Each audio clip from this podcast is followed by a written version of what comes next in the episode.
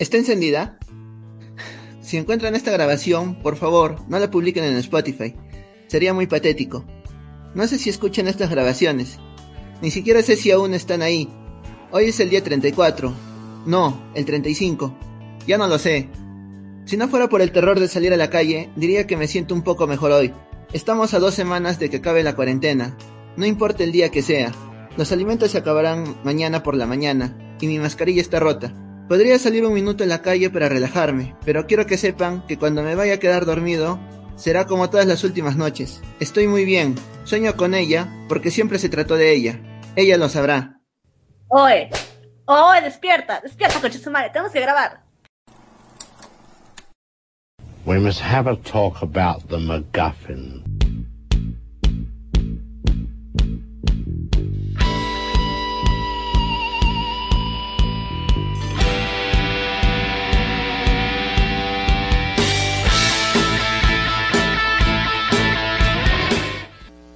Ya sea que estén sobreviviendo a una pandemia, a los meteoritos, a la crisis económica y todo desastre que nos ha traído este 2020, sean todos bienvenidos a la quinta edición de McCoffin Podcast. Este es un podcast de Cineclub Cuyuy, donde un grupo de amigos se reúne para hablar del cine y del séptimo arte que tanto nos apasiona. Y en esta edición estamos reunidos vía virtual con Andrea aquí intentando sobrevivir a las clases virtuales. José Manuel. Inspirándome en el ingeniero Bombita para ir a reclamar mi AFP. Héctor. Viendo la saga Shark por quinta vez en vez de ver nuevas películas. Cristian. Aquí en el día 35 de cuarentena, mi perro ya empieza a parecer apetitoso. Y les habla Vladi, que va a extrañar a muerte los preestrenos de medianoche. Sean todos bienvenidos.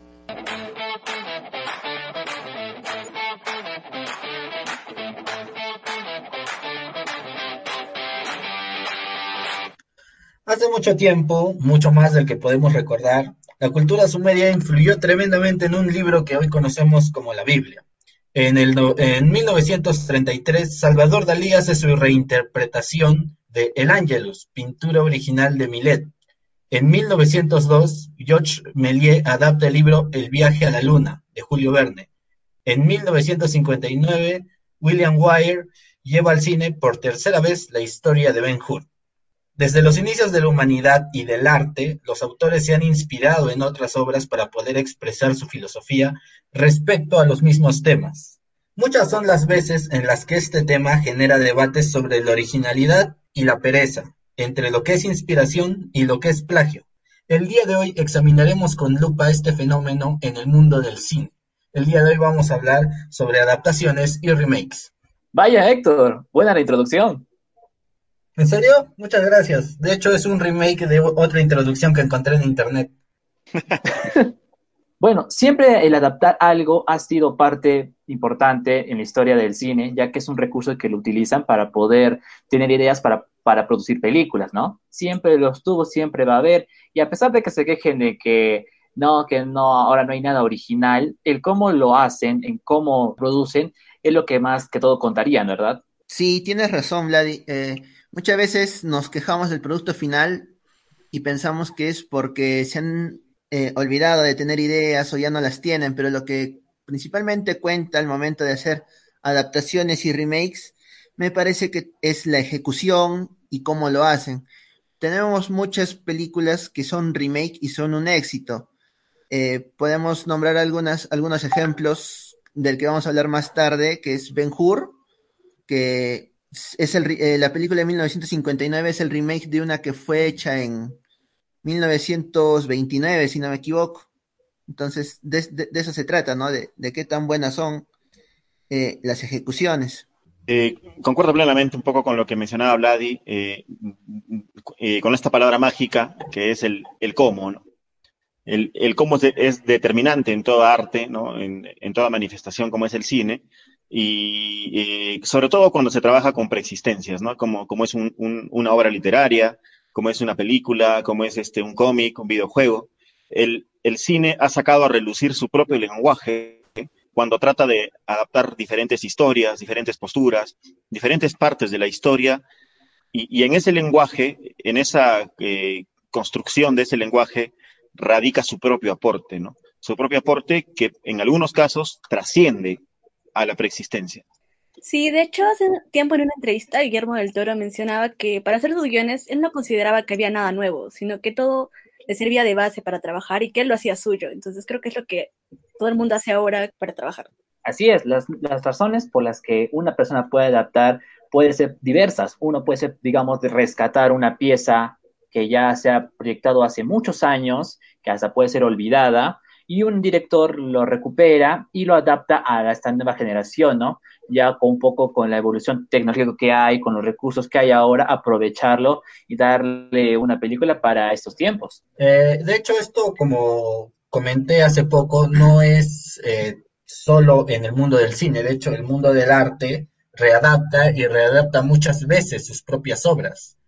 Dalí es conocido por hacer sus propias versiones de otras pinturas y en el teatro, de hecho, muchas veces cuando se adapta una obra en diferentes lugares del mundo, como que eh, regionalizan la obra, le meten su lado, su picardía local, ¿no?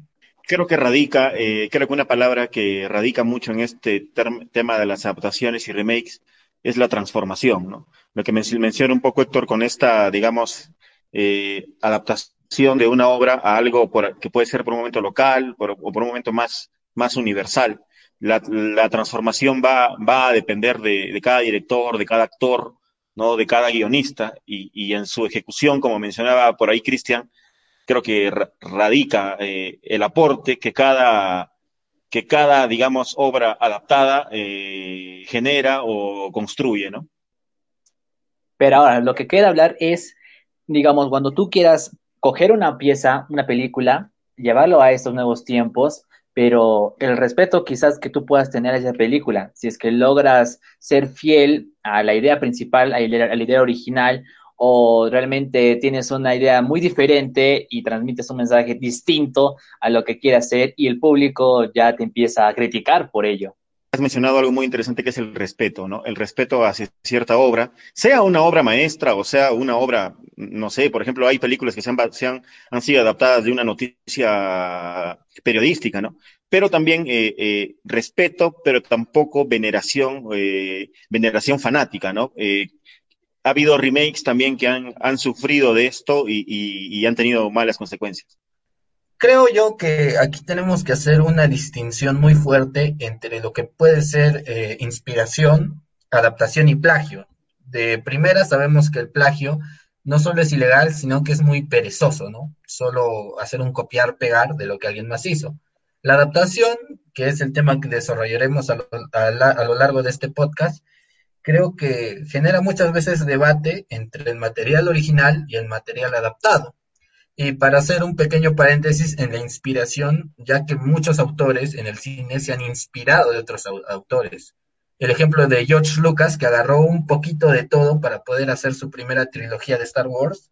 O el ejemplo, creo, más conocido por todos, Tarantino, que también pica muchas influencias, pero a su vez mete su propia visión, mete su propia forma su propio universo de narrativas, que creo que es lo que lo distingue de otros autores, ¿no? No es ni un plagio ni una adaptación, sino una inspiración que sabe llevarse de buena manera.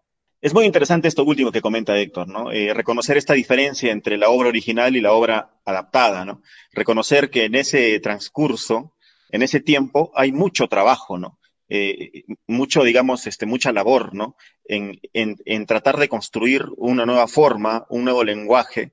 Y, y qué más, ¿no? ¿Qué más cuando hay obras adaptadas del propio cine, ¿no? Los remakes también son adaptaciones. Son adaptaciones de ensayos previos, ¿no? En, ensayos, digamos, con, con el montaje, con el guion, con la fotografía, con la actuación, ¿no? Ensayos que han sido reinterpretados o que han sido actualizados, ¿no? Para generar, digamos, para construir diferentes visiones, diferentes posturas, incluso de los mismos directores, ¿no? Como el caso de Hitchcock, como el caso de Haneke, ¿no? Que han, digamos, adaptado eh, o han han hecho un remake, ¿no? De sus propias obras, ¿no? Entonces es muy interesante estas adaptaciones tanto de la literatura, de los cómics, de los videojuegos, pero también del propio cine. Existen buenos remakes, malos remakes, excelentes adaptaciones, polémicas adaptaciones y Dragon Ball Evolution. Así que en esta ocasión vamos a revisar algunos casos.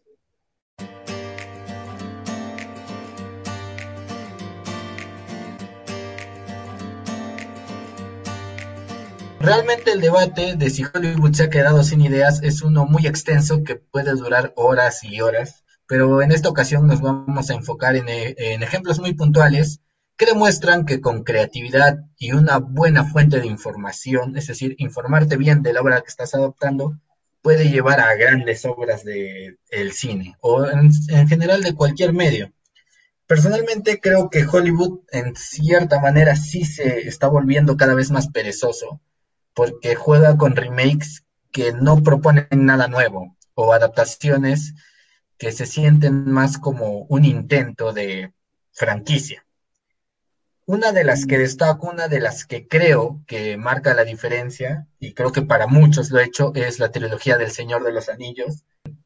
Claro, creo que retractores hay pocos, y aún así, incluso el más apegado a los libros, eh, eh, eh, valora la visión cinematográfica que hizo Peter Jackson de esta trilogía, ¿no?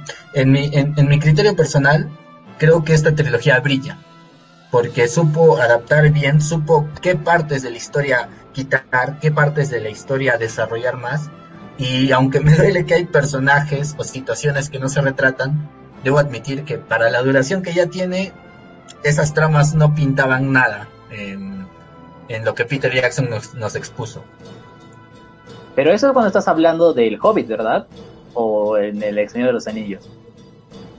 Hablo directamente del Señor de los Anillos porque, eh, de nuevo, a, a, opinión personal, creo que el Hobbit sí es como la gallina de huevos de oro, porque el libro es uno de una extensión muy corta y sin embargo lo alargaron a trilogía metiendo personajes que no corresponden o tramas que pudieron haberse resuelto de maneras más simples.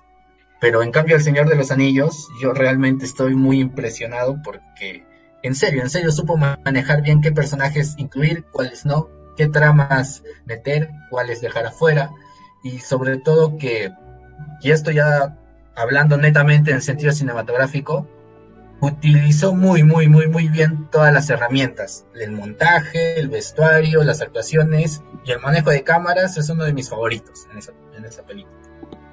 A mí, bueno, a mí me parece que este a Peter Jackson se le acabaron las ganancias de la primera trilogía y consecuencia de eso es que realice el Hobbit.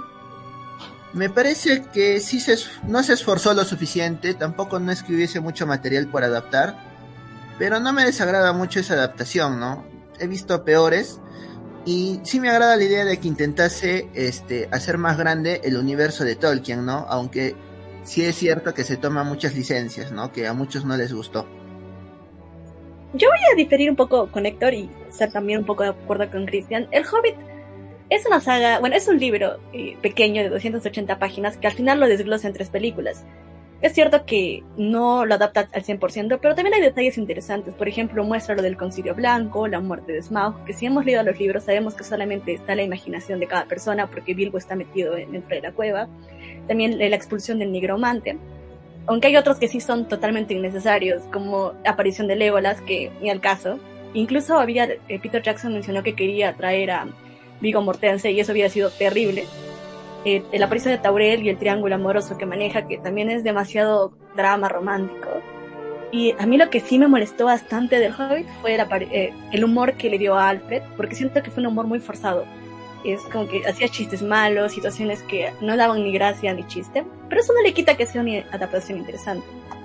Igual El Señor de los Anillos, eso sí no puedo discutir mucho, es una gran adaptación, porque son libros pesados, son libros gruesos, y si otras personas han intentado adaptar sagas de la Tierra Media, y nada ha funcionado, como La Brújula Dorada, como Eragon, no ha funcionado porque no tenían este factor de Peter Jackson que supo llevar lo que tuvo que llevar a la película. Aunque sí hay detalles que me gustaría como fan haber visto, eh, como Gimli comportándose como un verdadero rey y no como un payaso. O sea, no es que no me guste el personaje en la película, pero tienes orgullo como enano y creo que no les no supo reflejarlo Peter Jackson en la película. Igual un poquito más de protagonismo a Faramir, quizás porque me gusta mucho en el libro, pero me hubiera gustado más ver un poquito más eso. Y esperemos que la adaptación que está planeando Amazon sea, bueno, llegue por lo menos a los salones de estas películas o por lo menos sea una fiel adaptación o se base en eso.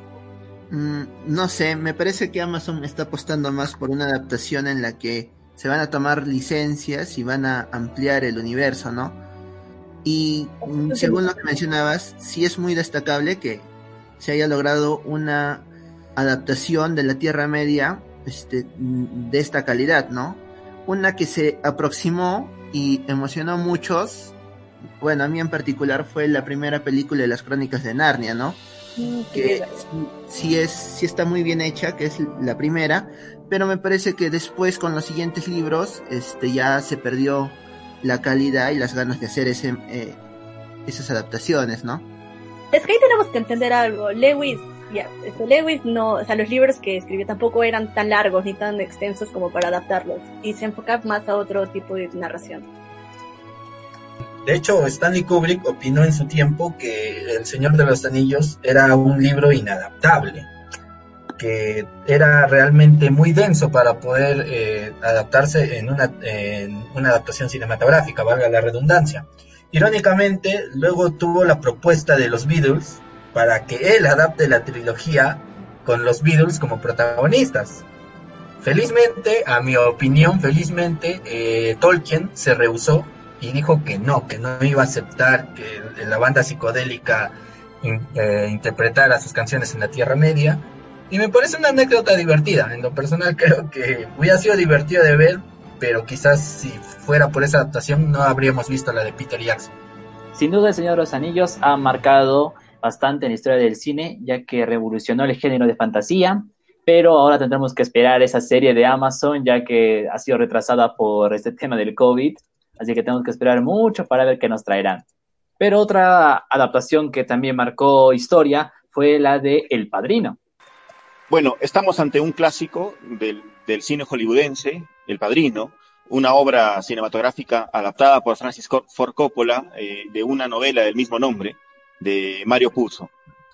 El Padrino es la plasmación perfecta de dos, de dos cosas, más allá de la, de la propia novela. La plasmación del código Hayes cinematográfico que, imponía la industria, la industria de Hollywood, que planteaba ciertas normas o ciertos criterios al momento de filmar, más allá para sobre todo para proteger a sus espectadores, y la, eh, aparte del libro del Padrino, también del libro El Camino del Héroe de Joseph Campbell. ¿Por qué? Porque esta, esta historia ¿no? de, la, de la familia Corleone, sobre todo ya en, El Padrino 1, el fragmento de la historia que retrata El Padrino 1, eh, desarrolla ¿no? este, este camino que tiene Michael, ¿no? Eh, interpretado por Al Pacino, eh, para, digamos, integrar o dirigir el, eh, esta, esta familia de la, de la mafia norteamericana, ¿no? Eh, es una magnífica, magnífica adaptación, es una de las pocas, eh, de, las pocas obras que trasciende más allá que el propio libro, ¿no? Sabe, digamos, apartarse del libro y, y tener, digamos, su propia independencia y su propia trascendencia. Yo eh, quisiera recalcar en todo caso, eh, siempre dicen que cuando uno empieza a leer una novela, hay novelas magistrales, novelas escritas, este, donde la primera página tiene que ser contundente, ¿no? En el caso del padrino de la película, eh, la primera escena. La primera escena es tan contundente que, digamos, eh, ya desde ese momento nos invita, digamos, a que estamos eh, ante, ante otro tipo de obras, ¿no? De otro tipo de obras adaptadas, ¿no?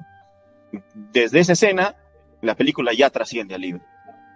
Cabe resaltar que incluso el propio Mario Puzo, el autor del libro, confesó que no le gusta su propia obra, no le gusta el libro. Lo escribió porque él mismo afirma que necesitaba comer, necesitaba vender algo para poder sobrevivir. Y sin embargo, él aplaude mucho la adaptación cinematográfica. Es un caso curioso porque es de las pocas veces que vemos que un autor está conforme y hasta prefiere la adaptación que su propia, su propia obra, ¿verdad? Y de verdad creo que Ford Coppola logró, al igual que Peter Jackson con El Señor de los Anillos, eh, logró adaptar muy bien al lenguaje. Creo que ese es el término que vamos, vamos a utilizar en este podcast, porque hablamos de lenguajes, el lenguaje del cine, el lenguaje de la literatura, y la forma en que supo aprovechar cada imagen, cada plano, cada actuación, incluso la música, es algo que no se puede hacer en, en otro medio. Eh, destaco incluso una de las anécdotas, la escena con Luca Brasi, estaba nervioso por su entrevista con el padrino. Realmente en la escena él tenía que, eh, él tenía que actuar fluidamente, pero el actor no le salía esa interpretación. Entonces el director eh, no sabía cómo arreglarlo, no tenían oportunidad de volver a filmar la escena. ¿Qué sucede? Entonces se le ocurrió grabar a posteriori una escena con él, con el personaje ensayando todo nervioso su reunión con Vito Corleone, para así demostrar que desde antes él estaba muy nervioso porque estaba frente a una figura de la mafia. Ese tipo de cambios no planificados creo que agregan, suman a la, a la riqueza visual, a la riqueza audiovisual que puede existir. Y aparte no solo, no solo estaba ante Vito Corleone, estaban ante Marlon Brando, ¿no? que era un, un, gigante, ¿no? Un gigante del momento, de ese momento de Hollywood, ¿no? Un gran actor. Y, justo recalcando un poco esto que menciona Héctor, ¿no? Del, propio lenguaje. Eh, no solo está el mérito en el padrino, en esta plasmación del guion y, y, el camino del héroe que ya se mencionó, sino también en la gran ambientación y puesta en escena que tiene la película, ¿no? Lo que mencionaba Héctor también, sumado a las espectaculares actuaciones, ¿no? Las actuaciones son verdaderamente magistrales y van, digamos, a condensar muy bien este, este guion puesto por estas, tanto por la, por la propia novela como por el, por, por el esquema, ¿no? El esquema del camino del héroe. Y volviendo a nuestro lado del mapa, recordamos una gran adaptación que hizo de, de, un maravilloso libro de Mario Vargas Llosa, que fue La ciudad de los perros. El libro fue lanzado en el año de 1963 y fue adaptada a la película de Francisco Lombardi en el año de 1985. Y realmente se puede considerar como una buena adaptación ya que se respeta bastante la obra, pero también hay otras cosas que también se diferencian. Sí, esta es una es, o sea, es importante hablar de esto porque este libro marcó el inicio de la carrera de Vargas Llosa y que lo adaptaran hizo que la gente también lo conociera aún más. El guion creo que es tan bueno. Un reconocimiento pero... internacional. Sí, también porque este, de hecho esta película participó en muchos festivales y ganó a mejor dirección en el Festival de San Sebastián, según tengo entendido. Y creo que el éxito está uh -huh. en que el guion está muy bien elaborado. Lo trabajó José, el poeta José Guatabane y con, Margo, con Mario Vargas Llosa también. O sea, estuvieron viendo el guion para que no hubiera muchas diferencias. Entonces, se mantiene la esencia de la, del libro, que es lo que se busca cuando haces una adaptación. Uno de los eh, las cosas, escenas que más me gustan es cuando están en la escena del examen y entra, entra y les comienza entra y, todos están súper tensos y, están tratando de copiar, pero no se siente la, la, tensión en ese momento y es algo que me gusta mucho. Pero sin embargo hay otros detalles que, eh, que no pusieron en la película. Por ejemplo, el pasado de Jaguar, que en el libro es más oscuro y te muestra que tuvo un pasado y tuvo un, un pasado rudo, un pasado triste, y en cambio en la película solo te lo muestran como el matón del colegio que quiere poder, y entonces le quita un poco de personalidad a este personaje. Igual el nombre del colegio solo en el libro se llama Colegio Militar de Lima, pero en la película le pusieron Leoncio Prado, lo cual fue muy interesante porque eh, se desató la controversia porque las personas que estudiaban en ese colegio le tenían cariño, eh, comenzaron a reclamar cuando salió la película, de que eso no pasaba, de que solamente era un intento por, el, por desprestigiarle y cosas así. No sé, porque una gran diferencia en tanto en, la, en, el film como en el libro es que en la película más que todo narra las historias narradas por el poeta, el poeta es el, el protagonista casi en sí de toda la película, cuenta los hechos, mientras que en el libro se puede mencionar que los, los tres protagonistas principales fueron el jaguar, el poeta y el esclavo. O sea, incluso, bueno, hace tiempo que leí el libro cuando estaba en el colegio, así que mis memorias no son tan frescas. Recuerdo que el libro en sí hay, hay momentos, partes en que se narra en primera persona y tú a veces te confundes en que quién narra los hechos, si el esclavo o si el poeta. Y tienes razón, porque en, la, en, el film, en la adaptación, se olvidan bastante del pasado del jaguar. Y bueno, si bien no afecta mucho a la película, no altera bastante, no la, no la bajonea para nada, la rescata bastante el film porque nos presenta, por ejemplo, el caracterizado Gamboa, que se ha convertido en un personaje ya ícono del cine peruano. Sí, este Francisco Lombardi ha adaptado varios libros de Mario Vargas Llosa, me parece, o si no, eh, además de esta, también recuerdo que adapta bien Pantaleón y las visitadoras. Y también, este... Mm, regular, más o menos, porque se come bastantes partes del libro. Sí, sí, sí es cierto, aunque, aunque mm, me parece que sí es un trabajo bien logrado, me parece. Y también no olvidemos, ¿no? Que en nuestro cine club también tenemos que pelear con el jaguar para escoger las películas. y si bien muchos conocen la adaptación de la novela por parte de Lombardi, existe, es algo curioso, existe otra adaptación de un director chileno de esta película. El film se llama El Jaguar, el director fue Sebastián Alarcón, y es una película que eh, se entorna en una escuela militar chilena, en la época del, del golpe de Estado que hubo. Y es gracioso porque esta película es recontra, recontra buscada, no es muy conocida, de hecho yo no la conocía, si no fuera porque estaba navegando por internet y encontré este film, que solamente está en la Cineteca Online de la Biblioteca de Chile, así que si pueden darle un vistazo, una ojeada, es una adaptación muy interesante, ¿ah? no podría ahorita debatir cuál es mejor, si la adaptación peruana o la chilena, porque siempre la que tenemos adaptada es, va a tener un rincón en mi corazón como una de las mejores películas peruanas, pero sí o sí es algo que me pareció muy interesante. Y siguiendo con sagas literarias que han sido adaptadas y mundialmente famosas, está Harry Potter.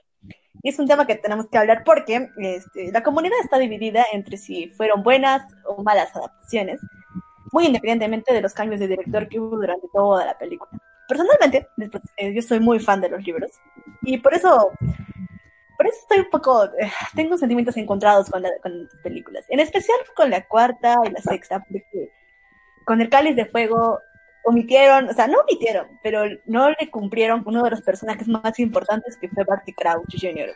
O por él regresó el señor tenebroso, un poquito más de respeto, ni siquiera mostraron cuando se murió. Y tampoco aparece Winky, y aunque no un personaje tan trascendente, o sea, me hubiera gustado ver otro elfo doméstico cuando era fina doméstica. Pero la sexta, no, ya eso es una falta de respeto. Solo porque minimizas al villano, porque esta es una historia que gira en torno al villano. Harry Potter no existiría si no existiera el villano. Y en esa sexta película, ya es la penúltima, sirve para el preámbulo, para conocer su historia, para saber por qué es como es. Y la película muestra detalles vagos, no profundiza en por qué, en el por qué hace sus cosas, Y creo que eso le quita la esencia de la película. Y realmente me decepcionó mucho. Y la que más me gustó, eh, personalmente a mí es la Orden de Fénix, a pesar de todo lo que pueden decir. Porque el libro es el más pesado de la saga. Y la forma en que lo adaptaron me pareció, bueno, decente entre todos. La verdad, eh, yo opino que cuando se trata de sagas, no solo la de Harry Potter, sino cualquier saga, los fanáticos nunca, nunca, nunca van a estar contentos, ¿no? Siempre vamos a estar exigiendo personajes, las tramas, o que acortaron, o que quitaron, o que metieron ya es, es, mi caso personal con justamente la saga de El Hobbit. Y volviendo, ¿no? A esta saga, en lo personal, eh, mi película favorita, no solo de Harry Potter, sino de Alfonso Cuarón, es El prisionero de Azkaban. Que justamente es una de las más comentadas, de las más debatidas, porque sí, se toma libertades respecto al libro, pero sin embargo, como obra cinematográfica, yo creo que es una joya, yo creo que brilla y que demuestra que el cine comercial no tiene que ser un cine poco trabajado, sino que es un puede llegar a explotar todo su potencial, ¿no? El potencial de las cámaras, de, la puesta en escena. Eh, es, es, curioso porque yo veo ahí justamente el gran debate entre lo que puede ser una buena película, pero una mala adaptación. Porque sí, sí se toma ciertas libertades, pero como película yo creo que es muy buena, es, es, aplaudida, y que y a diferencia de las demás, a partir de la, de la cuarta para adelante, que lo maneja un solo director, si no me equivoco, eh, que se sienten mucho más, mucho más frías visualmente, se sienten mucho más estéticamente planas. Bueno, podemos llenar de bastantes diferencias entre el libro y las, las, películas que llenaríamos la bóveda de gringos, pero creo que lo que cabe resaltar es que tanto los libros, de los, de los siete libros, eh, por sus diferentes etapas que tienen, se han podido adaptar bastante, ¿no? De la 1 a la 3 pudieron adaptar un poco de lo que sería esa infancia que tiene Harry, ese inicio de esta aventura que en, las películas se tornan un poco como que infantiles, ¿no? un poco más coloridas, ya partiendo desde la 3 hasta la 6, ya intermedio, cuando Harry ya empieza un poco su adolescencia y ya de, las, de los, los capítulos de las 7 ya cuando ya es el conflicto final, ya es más oscuro, ya tiene que cumplir con su destino. Las adaptaciones se han, se han respetado bastante en los, en los primeros libros. Y sí, co- coincido con Héctor, la, la tercera, el prisionero de Azkaban fue la mejor adaptación, bastante. En la cuarta, más o menos regular. La sexta sí, también coincido con, con Andrea porque destrozaron bastante, se olvidaron bastantes cosas. O sea, que me olvides el funeral de Dumbledore realmente no te puedo perdonar para nada. Me ha visto realmente No. muy, muy doloroso. Y con el resto de las siete sí se, se pudo respetar, ¿no? Tuvieron incluso la gran oportunidad de el, del libro dividirlo en dos filmes. Y eso dio bastante a que se desarrolle mejor ese desenlace. Y bueno, les guste a, que, a quien no les guste, esta saga de películas y de libros ha marcado un hito, ¿no? En la historia de la literatura y del cine. Bueno, y para continuar, eh, ya hemos hablado sobre adaptaciones literarias. Muchas de ellas son muy buenas y sí, me parece que el área de los videojuegos eh, de aquí a unos años ha buscado adaptar también materiales de origen o creados específicamente para videojuegos que no han tenido mucho éxito.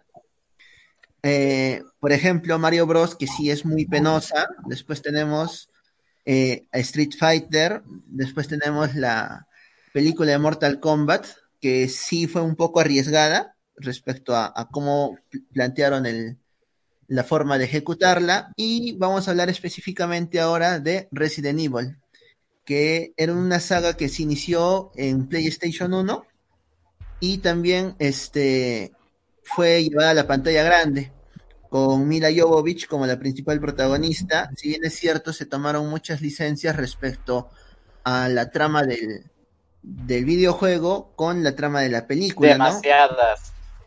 Demasiadas. Entonces, entonces, este, lo, lo mejor es ver eh, por qué es que funcionó tan bien esta adaptación en las primeras películas y ya fue bajando su calidad hacia el final, ¿no? Pero eh, sí resaltar que muchos de los personajes que se crearon para las películas en algunas ocasiones terminaron siendo insertados para, para los videojuegos. Lo mismo, sucede, lo mismo ha sucedido eh, en, en, otras obras, ¿no? Eh, tenemos claramente el ejemplo de Harley Quinn, que fue incluida en los dibujos animados, que posteriormente fue incluida en los cómics.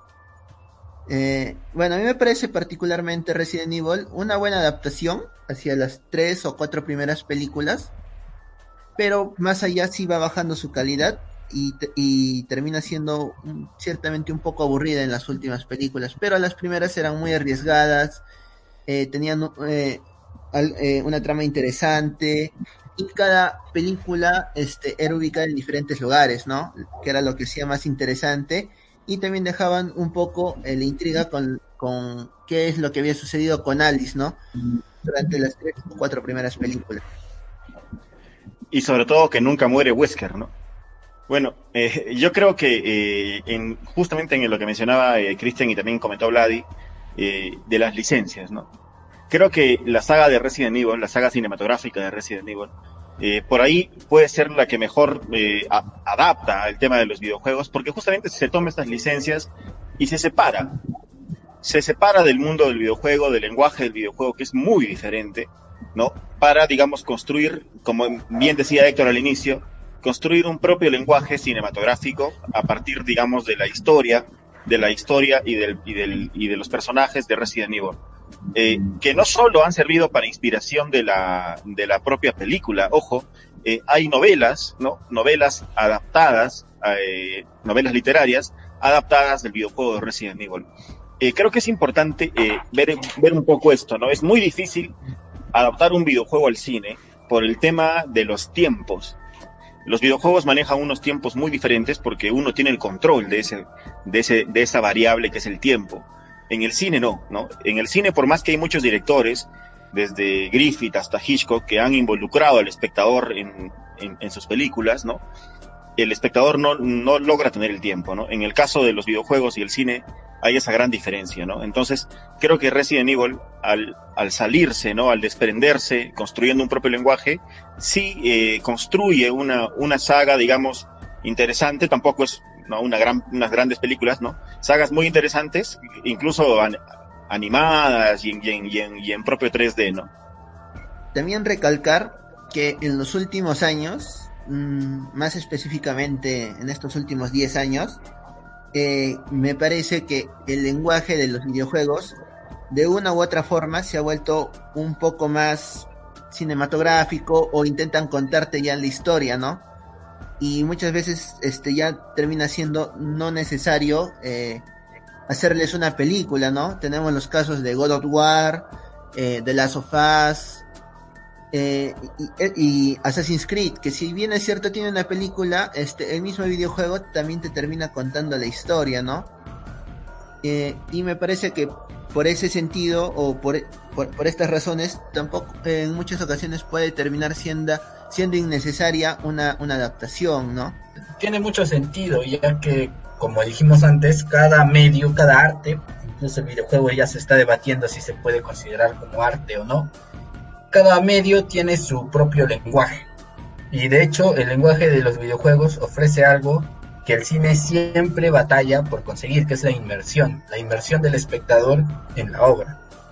Justamente como el videojuego puede eh, atrapar de una manera mucho más global al espectador, es que es bien difícil de trasladar esa sensación hacia la pantalla.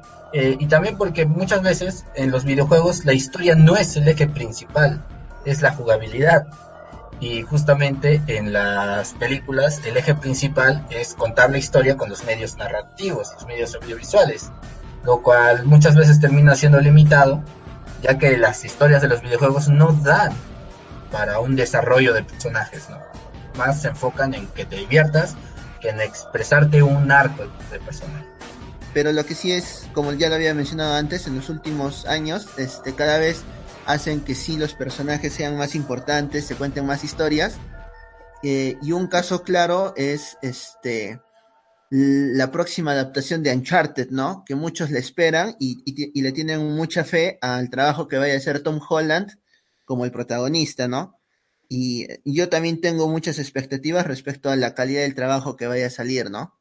Otra adaptación que de hecho no se le tenía fe y ahora creo que fue el único éxito de este año debido a la pandemia fue Sonic, que trae de nuevo a Jim Carrey, que trae una historia original en términos de que es una historia no muy apegada a los videojuegos, mejor dicho, a la historia en los videojuegos, pero que sí ofrece su propia visión, ¿no?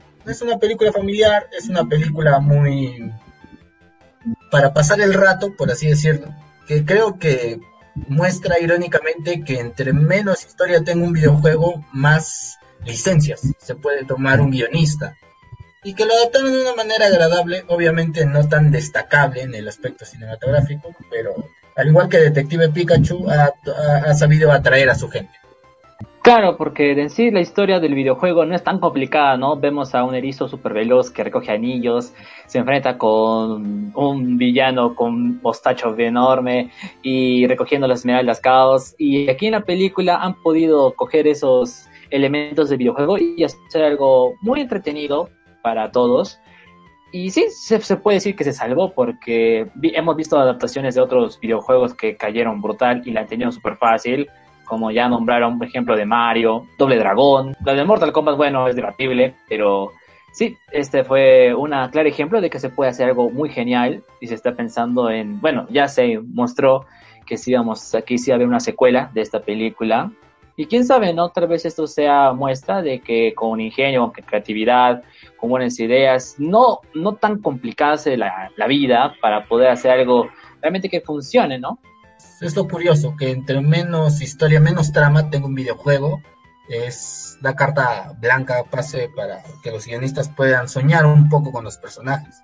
Y saliendo un, un, poco del tema de Sonic, justamente Mario Bros. va a tener otra adaptación, pero lamentablemente la va a llevar a cabo Illumination Studios, que es conocido por los Minions y toda esa saga de películas de una calidad realmente lamentable, diría yo y da lástima que el, el icono de Nintendo termine en manos de estos guionistas, ¿no? Pero queda a ver si es que nos sorprende, que realmente lo dudo. Ojalá que no, ojalá que no, que sean los mismos que han realizado las de Sonic. Y el sueño de muchos de que se cumplan, de que se junten estos, estos personajes para poder hacer el gran crossover de videojuegos y hacer Smash Bros. la película, que sería algo muy marcante para la historia, ¿no? Creo que también hay que tener en cuenta que las adaptaciones que realiza el cine de los videojuegos es una, digamos, un procedimiento muy joven. En cambio, las adaptaciones que realiza el cine hace más de 100 años de la literatura es un campo muy explorado, muy investigado, con grandes maestros. En cambio, la adaptación de los videojuegos todavía es un, un proceso que lleva pocos años, ¿no? Démosle, digamos, sigámosle dando algunas oportunidades para que en un futuro nos sigan sorprendiendo. Ahora que hemos hablado de videojuegos, también tenemos que hablar de los cómics, que han servido de inspiración ahora último para hacer bastantes películas. De hecho, estamos en la, en la era de las películas de superhéroes. Una que logra adaptar de manera decente esto es Deadpool, que justamente es llevado por Fox. Y es curioso porque Los Cuatro Fantásticos es un tema que no se debe comentar. Deadpool, eh, a pesar de todo, mantiene este humor negro que tienen los cómics y el romper la cuarta pared, y es lo que lo hace interesante. Y también eh, la historia de origen es bastante parecida, aunque en la diferencia con el cómic hay un, cambio de personajes, como por ejemplo que Ajax es el que le saca la tortura y le saca el corazón para activar su regeneración, y acá lo ponen con Francis. Y también eh, que un poco la película suprime eh, lo esquizofrénico, lo loco que puede llegar a estar Deadpool. Creo que fue una cuestión también del público que apuntaba. Sin embargo, hay detalles que no me gustan, en especial de la segunda, que la trama gira en torno a que Deadpool quiere formar una familia porque Vanessa se lo pide. No sé, no, yo quería ver más un sádico mercenario que asesina porque quiere asesinar. Y, eh, y no fue así. Y también otra cosa que no me gustó fue Cable, porque en, las, en, la, en los cómics él es el que, bueno, sí viaja del, del futuro, es el hijo de Jean Grey, bueno, un clon de Jean Grey con Cíclope, pero viene a, a derrotar Apocalipsis. En cambio, en la película él es el villano y no el verdadero fundador de la X-Force. Mm, sí, eh, es cierto que en este, en este tiempo estamos viendo muchas adaptaciones de, cómics. Si bien es cierto, de las antiguas, las más, las más destacables es Spider-Man, que es una de las primeras, si no me equivoco. También tuvimos Spawn, que no fue muy buena. Y también, más o menos por esa época, o años después, tuvimos los Cuatro Fantásticos, ¿no? Que al final del día terminan siendo mejor que la última, mejor, que la última película que, que se estrenó de los Cuatro Fantásticos. Pero regresando a Deadpool, Deadpool es un personaje que se creó como una copia o muy similar a Deathstroke de DC Comics. Si bien es cierto, le añadieron mucho humor, este, el tema de romper la cuarta pared y rebotó y se hizo muy querido dentro de, dentro de los fans. Eh, esta película logró gracias a, Ryan Reynolds, ya que no estuvo contento con, el producto final de, Deadpool en, esta película de, Wolverine. Y vemos que sí termina siendo eh, una muy buena película, la forma en la que trabajaron este, la personalidad de Deadpool, eh, estaba bien adaptado, se notaba claramente el cariño que le tenía Ryan Reynolds al personaje y también el, se notaba que los directores o los encarga el director eh, le tenía mucho cariño al, material de origen porque respetan muchas cosas. Si bien es cierto, en la, en la primera película se, se nota claramente que se toman unas licencias, las cuales sí terminan mejorando y haciendo funcionar la historia. Este, de la misma forma sucede en la segunda. Si bien es cierto, ellos ya eran conscientes de que se estaba cayendo a pedazos la su saga de X-Men y que no era muy probable de que le hagan un reinicio o, que ya no fuese a trabajar o funcionar con los personajes que ya habían creado antes, ¿no? Que era eh, eh, Jean Grey, Wolverine y Cíclope, ¿no? Que eran, que eran los, los baluartes o los pilares para, para hacer funcionar a su, franquicia este, se toman las suficientes licencias para hacer funcionar a nuevos personajes. Por ejemplo, Negasonic Teenage Warhead en los cómics tiene otros, otros poderes que son completamente diferentes a los que se muestran en la película, pero eso hace que el, personaje sea más rico y, y, funcione de mejor manera. De la misma forma, su enamorada también tiene otro tipo de poderes y, y terminan funcionando. Y la relación que desarrolla en la segunda parte con Coloso es bastante interesante, ¿no? Este Coloso es más amical o se hace, se gana tu corazón mejor que el Coloso que se ve en las películas previas, ¿no? Adicional a que, a que se conserva el acento ruso, ¿no? Que no, no se notaba en las otras películas. Y me parece que es una de las mejores películas adaptadas de cómics. Un detallito más es que de que de Deadpool fue los trailers de la segunda película cuando hacía referencias burlándose de DC con lo del bigote. O si no, cuando salió Woody, en verdad lo también. Y que, bueno, ahora que pertenece Fox a Disney, esperemos. No, bueno, es muy poco probable que aparezca Deadpool matando a todos los Vengadores. Pero eh, sería interesante quizás un cameo o alguna referencia. Claro, sería muy interesante tener la adaptación cinematográfica de Deadpool mata al universo Marvel, ¿no? Sería muy genial.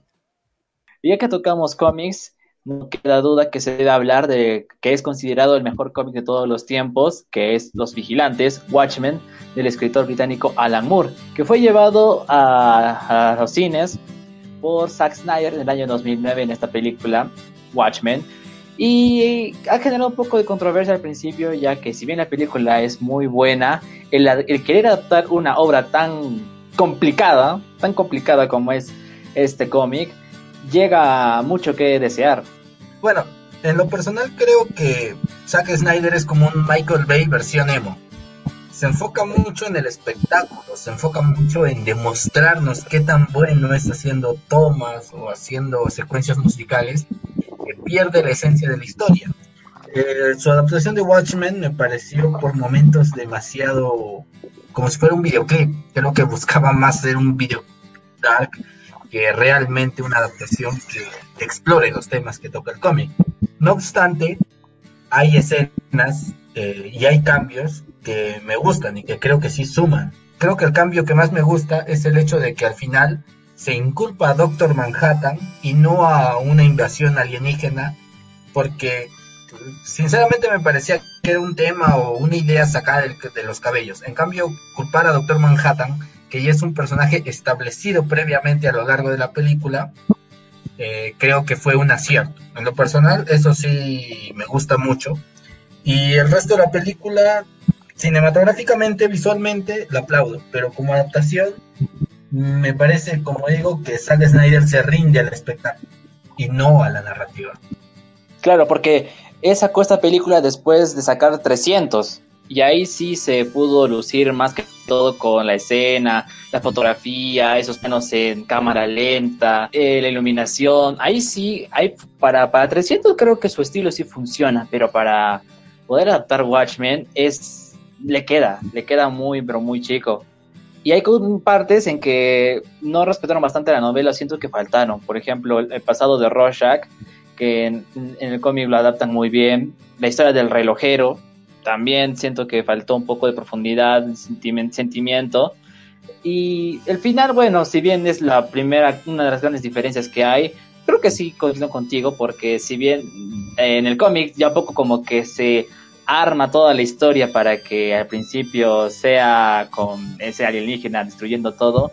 El final, con culpando a Manhattan, está bien, ¿no? Pero ¿hasta cuándo va a llegar esa mentira, no? Me parece que el cómic supera, que de nuevo, no es justo comparar un medio con el otro, pero creo que el cómic logró explorar mejor.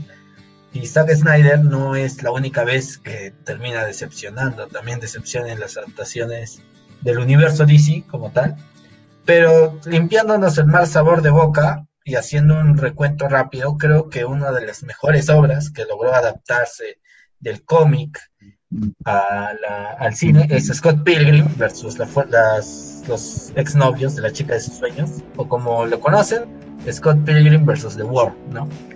A mí me encanta porque, ah, porque creo que irónicamente eh, cuando tú lees un cómic, el ritmo lo defines tú. Claro, las viñetas están ahí, pero el ritmo lo defines tú, según a qué velocidad lo lees, cuánto tiempo te demoras en cada viñeta. pero lo curioso de este cómic, que combina el estilo cómic y el estilo manga, es que el ritmo se siente rápido, se siente fresco, y la película se siente justamente así. Pasamos de una escena a la otra con transiciones muy bien hechas, con transiciones muy bien pensadas, la música, los, los gags, creo que es de aplaudir cómo pasaron del cómic a la película de una manera tan fluida, de una manera tan Edgar Wright, que era para mí el único que podía adaptar esto. Y además que en su adaptación da un toque más con las batallas de las bandas, donde salen todas las proyecciones, tipo pelea de monstruos. Es algo que supo muy bien poder proyectar en la película. Exacto. Bueno, y como se manifestó en un, en un inicio, ¿no? Eh, las adaptaciones también son del propio cine, ¿no? Eh, ya hemos comentado algunas adaptaciones, eh, buenas o malas, ¿no? Desde el punto de vista de, de, desde la literatura, desde los videojuegos y desde los cómics, ¿no? También es importante eh, hablar sobre los remakes. Sobre los llamados remakes, que son estas adaptaciones del propio mundo del cine. Dentro de esta categoría es importante comenzar con una película muy emblemática, emblemática y trascendente por la estructura que plantea, lo que en un comienzo Héctor manifestaba como importante, que es el propio lenguaje. Eh, sobre Cabo de Miedo se han escrito incluso hasta tesis, ¿no? Comparándolas con otras obras literarias, con otras películas. Eh, Cabo de Miedo eh, tiene una especie de árbol genealógico, ¿no? En 1957 se publica la novela Los excursionistas, ¿no? O Los verdugos, perdón, en 1962 se filma su adaptación cinematográfica, su primera adaptación, dir dirigida por Lee Thompson, por J. Lee Thompson. Eh, muchos recordarán al señor Thompson. Hola, señor Thompson. Bueno, ese es un guiño con este primer director de esta adaptación, ¿no? Y protagonizada por Gregory Peck, ¿no? Luego, en 1991, llega la película que nos trae, que es este Martin Scor una película de Martin Scorsese, Cabo de Miedo, ok, Fear, ¿no? Eh, donde incluso incluyen el reparto a, a, nada más y nada menos que Robert De Niro, ¿no? Y se podría hablar también de una, de otra adaptación, ¿no? Eh, que es eh, un, un, episodio fantástico, quizá una de las mejores este, parodias de Los Simpsons sobre este, sobre esta, sobre esta historia, ¿no? Que se llama Cabo, Cabo de Miedosos, ¿no? Una parodia perfecta, ¿no? Bueno, eh, sobre esta, sobre esta película habría que, espe específica de Scorsese, habría que ver, digamos, todo el universo que tenía Scorsese para manejar esta, esta adaptación, ¿no? Eh, Scorsese hace mucho énfasis, digamos, en lo perverso, ¿no? Como, como nos ha tenido acostumbrados, ¿no? Eh, un año antes de hacer esta película había grabado Goodfellas, ¿no? Ya eh, Scorsese había manifestado su pasión por este mundo perverso, por este mundo de la venganza, del crimen, ¿no? Entonces, eh, Scorsese, digamos, empeña en hacer explícito lo implícito, ¿no? De este mundo, ¿no? Y, en hacerlo explícito de este mundo aún más explícito, ¿no? Con sangre, con la sexualidad, con la venganza, con estas relaciones, este, entre estos personajes muy, digamos, eh, sangrientas o, o, muy extremas, ¿no? Eh, eso es, eso, es lo, interesante de esta adaptación de Scorsese. Eh, también hay, que destacar que hay un dato interesante, ¿no? Que Scorsese venía peleándose con Spielberg la adaptación de esta novela, ¿no? Y, tenían, digamos, como una especie de conflicto para adap adaptar esta, esta película, para hacer el remake de esta película, ¿no? Scorsese tomó, digamos, como que ganó esta batalla, pero eh, Spielberg se quedó con la adaptación de la lista de Schindler. En ese momento ambos directores se peleaban por esas adaptaciones, ¿no? la versión clásica con la como la versión de Scorsese respetan bastante la historia, la historia de venganza de Cady con su abogado y bueno, ambos se pueden disfrutar, no te puedes aburrir de ellas, pero sí o sí la versión de Scorsese quedará para la historia por escenas tan memorables como la de la escena en el, en el cine, cuando este Robert De Niro está ahí con su con su puro, ahí humillando a todos, matándose de risa, Oye, el clásico de abogado, abogado. Y sí, es, una, es un excelente ejemplo de un buen remake que se realizó. Ambos son geniales, pero Martin Scorsese logró hacer algo que no se puede olvidar. El mérito de Scorsese es, es este, muy, muy destacado, digamos, al, al hacer este remake. Eh, y quiero nuevamente recalcar eh, esta virtud de convertir en explícito, ¿no? eh, todas las, digamos, vicisitudes de esta película, de esta historia, Sobre todo, digamos, en esta primera escena, ¿no? Cuando aparece Robert De Niro ejercitándose con los tatuajes, hay mucho de esta simbología, ¿no? Crea una propia simbología, un propio lenguaje, que los Simpsons saben retomar muy bien y hasta, digamos, hacer esta parodia, ¿no? Esa burla. Me parece muy interesante, por ejemplo, eh, en la película de Scorsese, ¿no? Si bien es muy destacada, eh, eh, se, logra ver, quizá con la intención del propio director, una cierta impaciencia que el espectador va, va cultivando por, por no lograr su cometido, ¿no? Para, o sea, porque el personaje de Robert De Niro no logre su cometido y su venganza, ¿no? Hay mucha tensión, mucha espera, ¿no? Como que el, el tipo, digamos, prolonga, ¿no? Prolonga concretar el acto, ¿no?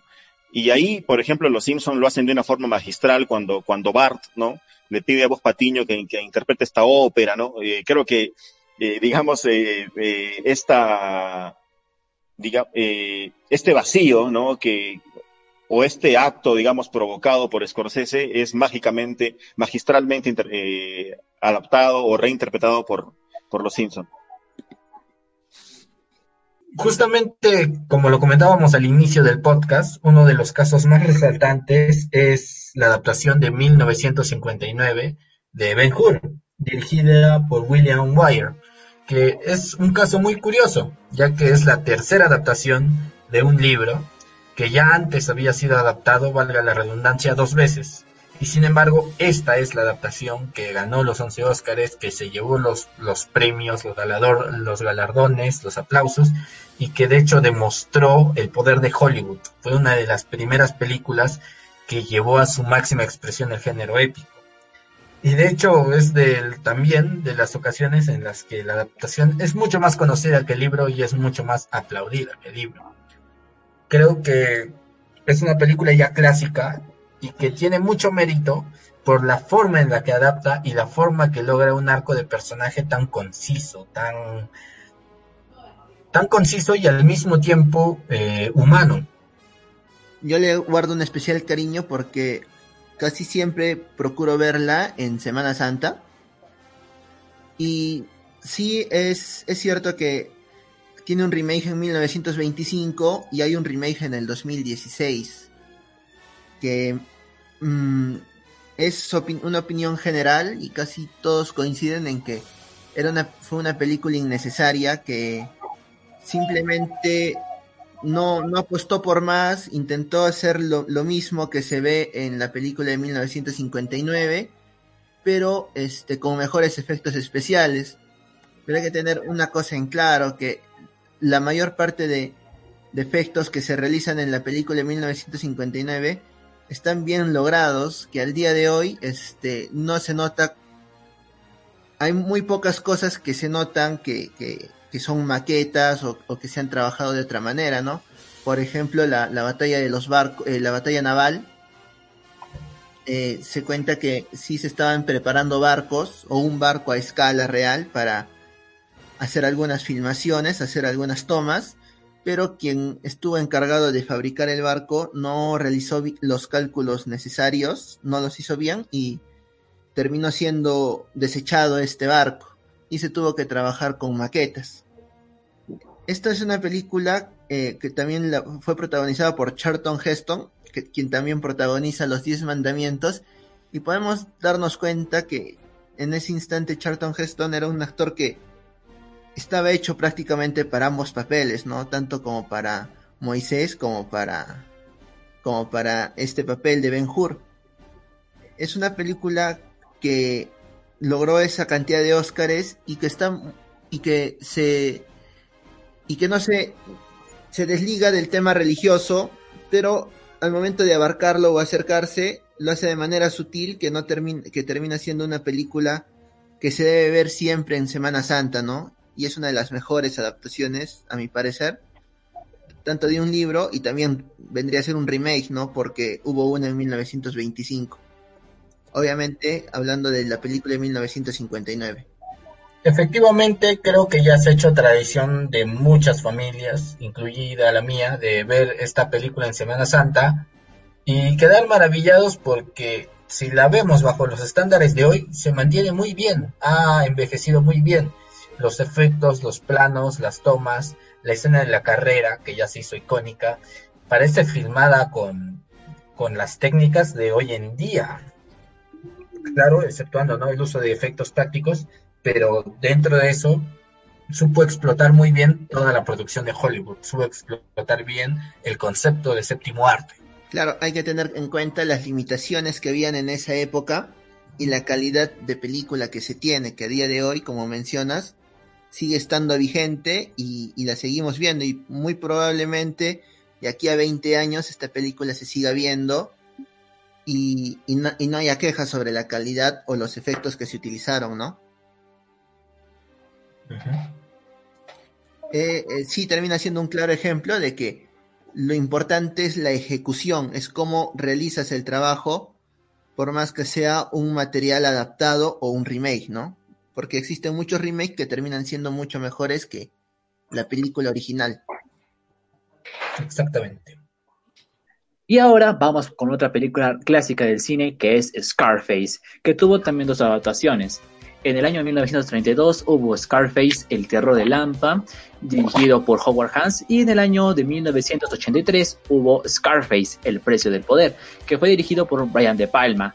Y ambos, si bien respetan la historia, no tienen muchas diferencias, sí hubo bastantes en tanto en la época que se han filmado como en, el enfoque del personaje. Por ejemplo, en la primera versión del, del 32, el personaje de Tony, ambos se llaman Tony felizmente, ya tiene un lugar posicionado en, en, una banda, ¿no? Mientras que en el otro de Al Pacino, podemos ver que Tony tiene que escalar al, poder desde cero, desde que está ahí lavando platos hasta llegar a, a, ser el jefe máximo. Ambas historias realmente cuentan como casi lo mismo, ¿no? Tanto que Tony sí o sí que derroca al jefe, se enamora de la novia del jefe, este, tiene ambición de poder, su relación sobreprotectora con su hermana. Eh, yo sí he visto la película de 1983.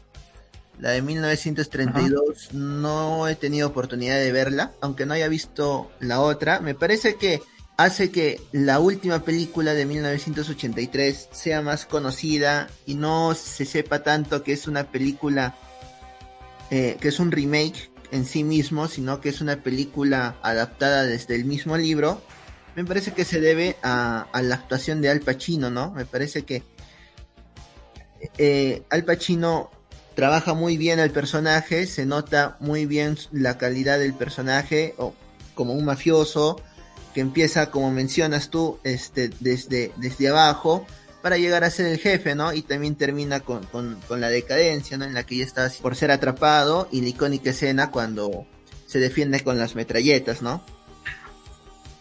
Tiene razón con respecto al gran camino que tuvo que hacer Tony Montana.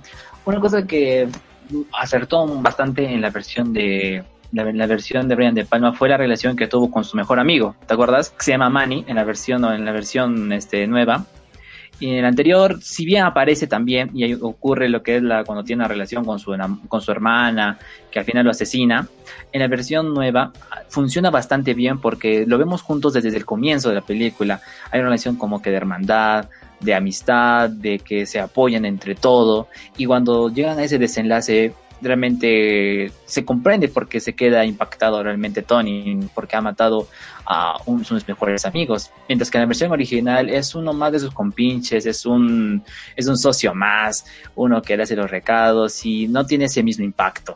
Y el final de la balacera, aunque no lo creas, también ocurre en la versión original, también ocurre lo mismo, pero la gran diferencia es que en la versión, en la original, este, Tony lo balacea en la policía, mientras que en la versión de Palma lo balancea un socio que quiere cobrarse venganza.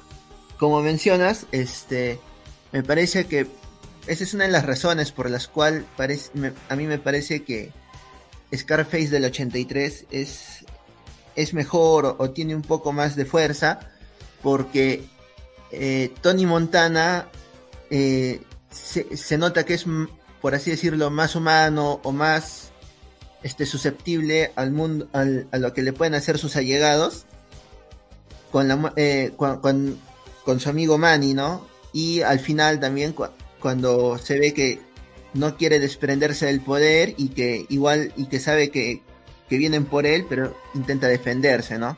Yo considero también la versión de Brian De Palma la, la superior, la mejor, pero no, no, no, no quiero prestar importancia a la versión original, que también cumple, es una muy buena película, disfruté bastante también, pero es, es, es pequeñas diferencias, pequeños detalles que Brian De Palma creo que los pudo notar y lo pudo aprovechar para hacer de esta un icono, porque esta película Scarface realmente es uno también de los clásicos del cine.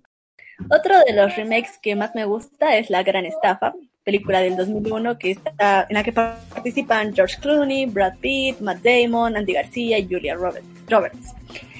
Y esta es una película que es un remake de la película homónima de 1960 que también fue protagonizada por grandes estrellas como Frank Sinatra, Dean Martin, que en esa época pues eran wow. Eh, esta, a mí me gusta esta adaptación porque mantiene la esencia de la película que es el asalto a los casinos. Y una de las escenas que más me gusta es cuando está recolectando al equipo y vas viendo eh, la diferencia de cada uno. Y además el papel de Brad Pitt, churro hermoso. Esta tuvo una gran aceptación porque tuvo dos secuelas y un spin-off que justamente fue hace poco protagonizado por puras mujeres. Eh, que tuvo mucha expectativa, pero personalmente no, no lo vi, no me llamaba mucho la atención, pero es una saga que sí es interesante y importante en el cine. Sí he visto la, la película que fue estrenada en el 2001, en la que junta una gran cantidad de estrellas y que conforme van avanzando las secuelas, van incrementando, me parece, de uno en uno la cantidad de personajes, añadiendo nuevos actores. Y sí es interesante la forma en la que planean el robo.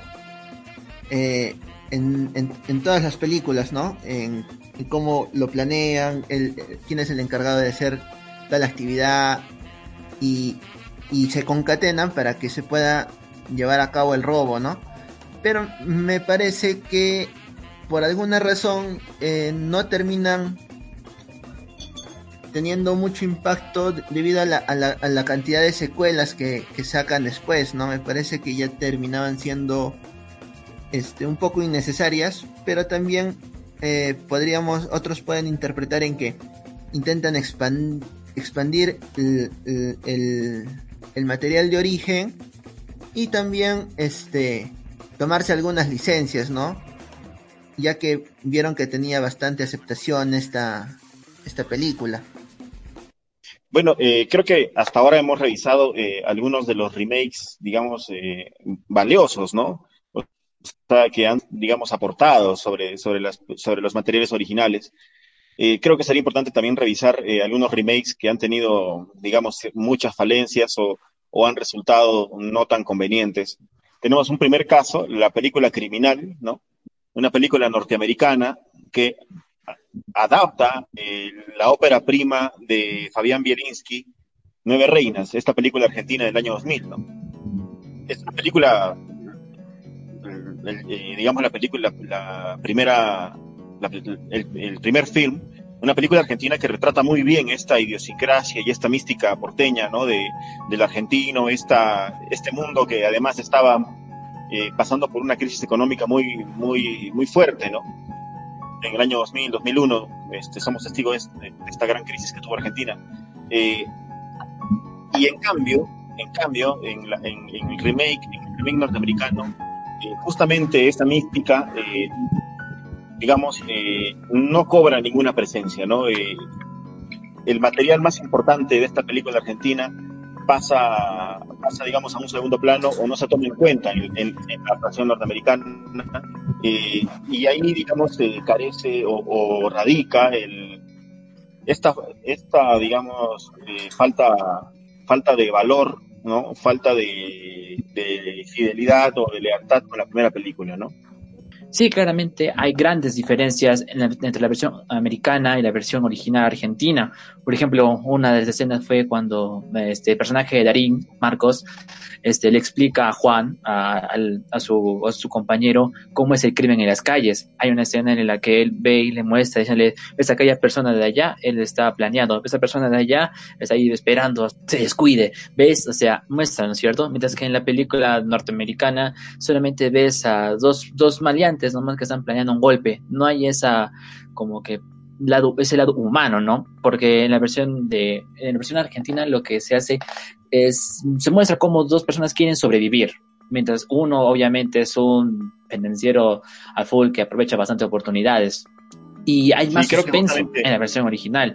Por ejemplo, el, el claro ejemplo fue en el suspenso cuando es la escena cuando examinan el- las nueve reinas. Bueno, en, en la versión norteamericana lo pusieron como un billete, lo cual fue algo muy este, enredoso porque también metieron to- este, temas sobre bancos y en sí, mientras que no- en, la, en la versión original solamente simplemente hicieron a esas, esas nueve estampillas que son muy, muy valiosas para coleccionistas. Y en el suspenso, cuando lo examinan, esa escena es mucho mejor en la versión original. Sí, creo que hay un, hay un mejor manejo de los tiempos y del guion y, y, de, y de los detalles, ¿no? Un poco lo que comentaba Vladi con esta, digamos, eh, eh, inmersión o, digamos, mayor eh, revelado de ciertas, ciertos detalles del, de este mundo, ¿no? De los mafiosos o de los, o de los ladrones, ¿no? Entonces, eh, ese mayor detalle, Y otra cosa es el final. O sea, el final, en la versión original, para que todos lo han visto realmente, te deja boca abierto, ¿no es cierto? Que todo Sí. está planeado. En la versión original funciona muy bien, excelente, porque está el tiempo. Poco a poco se muestran las personas que van, que van desenvolviéndose y se nota cómo, este, cómo es que él, el personaje de, de Juan, el, el compañero, lo ha estado planeando todo junto con su hermana, ¿no es cierto? Mientras que en la versión gringa lo, ¿cómo se llama? Lo hace de manera muy rápida, muestra a la gente, ay, se- ahí celebrando y como que eh, lo ha organizado todo para hacer un detalle para la hermana. No, Sí. no, lo, lo matan la escena, no es lo mismo, no tiene ese mismo impacto. Y, y es importante todo lo que mencionas, Vladi, sobre, sobre ciertos detalles que no se toman en cuenta en, en Criminal, en la película gringa, porque este, la propia duración de la película, ¿no? Es mucho más recortada, es una, es, digamos, hay, hay menos exploración sobre el propio, sobre las propias escenas también, ¿no? Y para terminar todo este debate, este conteo, esta revisión, el, el broche de oro de mano del maestro del suspenso, de nuestro gordito favorito del cine, de nuestro sarcástico y cínico Alfred Hitchcock, que adaptó muchos libros a lo largo de su carrera. Muchos terminaron siendo mejores que las obras que los inspiraron, pero no hay ninguna más importante que haya marcado un antes y un después que Psicosis. Esta obra fue un antes y un después, fue incluso muy comentada por el hecho de que muchos cines no dejaban entrar a la gente si es que llegaron tarde a la función. Y muchos lo agradecieron, ya que Hitchcock era un ferviente espectador que creía que si no estuviste al inicio de la película, no, no debes verla, te arruinas la experiencia.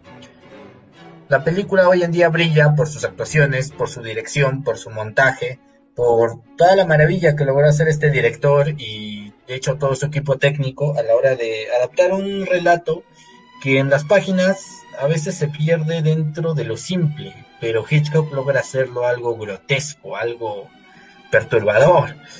La forma en que aparece Norman Bates vestido de su madre en la penúltima escena realmente es algo que impacta. Y eso es precisamente ya que Hitchcock adapta muy bien el modelo audiovisual. ¿Qué significa? Muestra, no cuentes. Y su segunda regla, que la audiencia sepa lo que los personajes no. Un libro usualmente entra en introspección, en el diálogo interno, haciendo que los personajes hablen o piensen y piensen y piensen y resuelvan el misterio en sus cabezas y eso hace que se pierda el misterio para el espectador. Sin embargo, Hitchcock no hace discursos internos, él muestra y tú como espectador vas armando el rompecabezas, solo para que al final te muestre el final y descubras de que todo el rompecabezas que habías armado es una vuelta de tuerca, que al final iba para otro lado. Eso es algo que solo él podía hacer y que considero una de las mejores adaptaciones que puede haber. Definitivamente Psicosis es una de las grandes eh, obras maestras de la historia del cine, ¿no? Eh, creada por, por este gran maestro, por este gran autor y, y artista que es Alfred Hitchcock. Eh, pero el, el, motivo que nos trae para revisar Psicosis en este podcast no, es solamente la, la, gran adaptación que hace Hitchcock del libro, del libro que definitivamente tras la película pues el, el libro queda totalmente, digamos, opacado, ¿no? Eh, pero no solamente esto, ¿no? Sino el remake el remake que, que hace este, posteriormente Gus Van Sant, ¿no?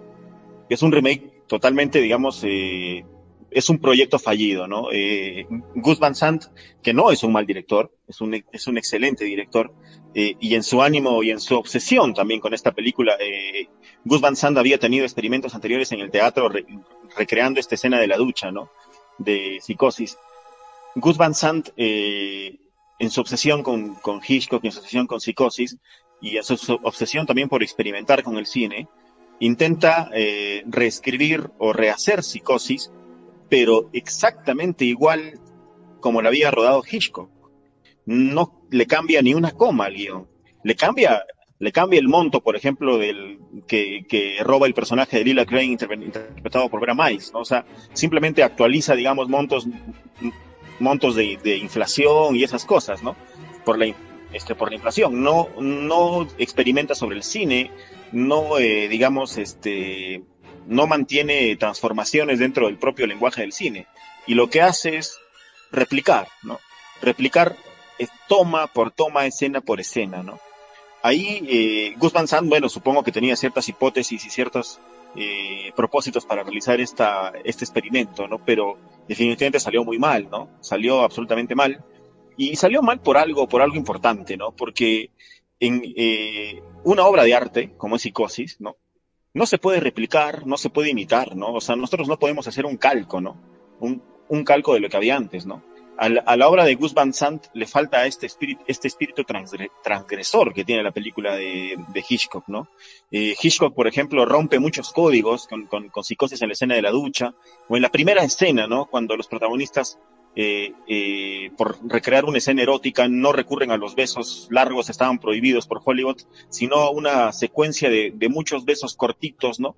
Para recrear este ambiente muy erótico, ¿no? Ese espíritu transgresor de Hitchcock no, no está presente en la película de Gus Van Sant, ¿no? Eh, la película de, de Hitchcock en- envejece mucho mejor que otras películas re- recientes y es justamente por esta, por esta, digamos, gran, gran eh, trabajo que, que realiza nuestro amigo gordito, como decía como decía Héctor, ¿no? Bueno, eh, eso, ¿no? Eh, creo que Psicosis es un gran ejemplo de los dos temas que hemos puesto en la palestra en, en- este podcast, ¿no? El primero, el, la adaptación a partir de un libro y el remake, ¿no? En, en este caso, un, un remake que, que, digamos, no es que queda al olvido, ¿eh? Eh, es un remake, eh, digamos, poco, poco valioso por, por su resultado, pero es un remake valioso por, por tener, digamos, documentación de un tipo de experimentación cinematográfica que no funcionó, ¿no? Agregando a lo que comentas, creo que cualquier adaptación o cualquier remake, me voy a centrar más en los remakes, ya que están basadas en el propio cine, para poder entrar a una liga mayor tienen que agregar algo, y eso es justo en lo que falló Van Sant, que no agregó nada, como dices, copió plano por plano. Hay ejemplos de buenos remakes, ya lo hemos estado viendo, y además hay muchos más remakes de los cuales podemos hablar. Obviamente el podcast no puede durar mil años, así que a- a- hablamos de una colección muy corta, pero creo que los remakes que resaltan, los remakes que quedan para el recuerdo y dejan su marca en la historia del cine, son aquellos que meten, que evolucionan no solo la visión del director, sino la evolución del medio, la evolución de la idea, del tema. Si aquí algún, eh, alguno de nuestros espectadores, alguno de nuestros escuchas quiere alguna vez hacer un remake, ya sea en corto o sueña en grande y quiere hacer un, un remake de algún largometraje que haya visto, tiene el derecho, tiene los medios, pero siempre poner nuestra propia visión, nuestra filosofía, nuestra creatividad. No es malo inspirarse. Y si alguien ahí quiere aventurarse a la, aventura de una adaptación, hágalo. Pero no te quedes solo con el copia-pega. Pon tu visión, pon tu estilo de ver las cosas, porque nadie como nosotros, como cada uno de nosotros, tiene algo que decir y cada una de las voces es importante a la hora de agregar algo al arte.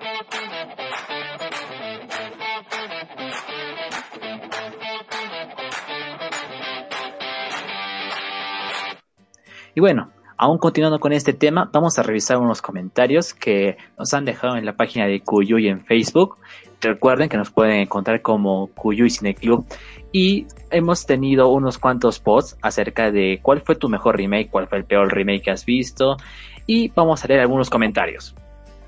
Por ejemplo, a la pregunta de cuál fue el peor remake, Brian MJ responde, El Rey León definitivamente perdió toda la magia. Sí, me parece que llevar a la vida eh, películas animadas no termina siendo muy recomendable. Con algunas salvedades de repente, ¿no? Muchos esperan Mulan, pero hay otras que me parecen innecesarias. Juan Andrés Sales Figueroa dijo, Dumbo, me quedé jato el día que fui al cine. Bueno, no quisiera repetir lo que dije hace un rato, ¿no? Pero bueno. Sí, bueno, también que eh, Dumbo, Dumbo pues una, una gran obra maestra del cine animado, ¿no? Con, con grandes estructuras y grandes momentos, ¿no? Sobre todo este momento medio surreal, ¿no? Cierto, yo me quedé con, con ganas de ver a los elefantes rosas mientras Dumbo estaba Huasca, ¿no? Y no Cintia Ari comenta, Hombres de Negro International estuvo fatal, pero Rambo, última misión, no se queda atrás. XD. Los directores de esa película o quien la haya dirigido es un alienígena que no conoce la saga original. Creo que eh, la clave no es uh, meternos la agenda política a la fuerza, sino crear buenos personajes femeninos originales. Ahora vayamos a otro post que tuvimos, que la pregunta fue ¿cuál fue el mejor remake que has visto? Fidel Augusto nos comentó que It fue lo mejor que ha visto. Esperemos que la parte 1 nomás. Es debatible, pero se aceptan sus opiniones. Roger Jiménez nos comentó El Cabo de Miedo, que sí, ya le hemos comentado. Gran remake. Es un conocido el, el, el, joven que acaba de comentar eso, sí. Juan Andrés Salas Figueroa nos dijo The Thing de John Carpenter. También, ¿no? Eh, esta película quedó fuera ahora porque ya lo habíamos comentado anteriormente, pero Carpenter, bueno, es un gran, gran, adap gran adaptador, ¿no? Eh, sobre todo de, de muchas, eh, este, de muchos libros de Stephen King. ¿no? Ahora vayamos a otra publicación en la que quisimos ver cuál, la, cuál fue la mejor adaptación. Pusimos dos casos muy conocidos, como los que son este, El Señor de los Anillos y Harry Potter. Y hay comentarios de varios bandos, ¿no es cierto? Veamos los comentarios. Oscar Gutiérrez nos comenta que está al lado del Señor de los Anillos. Stephanie Ada dice que es muy complicado. Miguel Aguilar Torre dice complicado. Ambas películas abordan temas muy complejos como el sectarismo, racismo y clarismo en Harry Potter y el poder dictatorial por sobre el individuo en El Señor de los Anillos. Personalmente prefiero un poco El Señor de los Anillos. Bueno, igual todos tenemos claros, ¿no? Que El Señor de los Anillos es mejor, pero ustedes no están listos para esa conversación. oh. Amo a Harry Potter, pero hay que reconocer que Tolkien crea un mundo, o sea, incluso con el Silmarillion y, y no hay forma de igualar eso.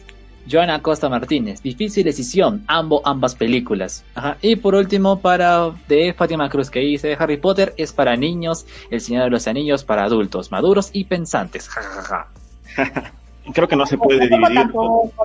Creo que no se puede excluir de esa forma, ¿no? Creo que hay mucho material eh, para niños o para adultos en ambas, en ambas sagas, ¿no?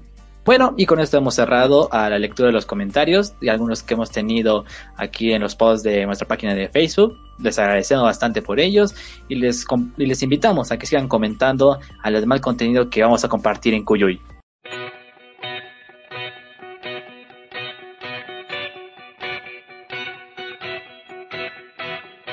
Y ahora queremos dar algunos títulos de diferentes obras, ya sea cómics, películas, entre otros, que queremos que se adapten. Así que chicos, ¿cuáles son esas obras que ustedes quieren ver algún, algún día en la pantalla grande?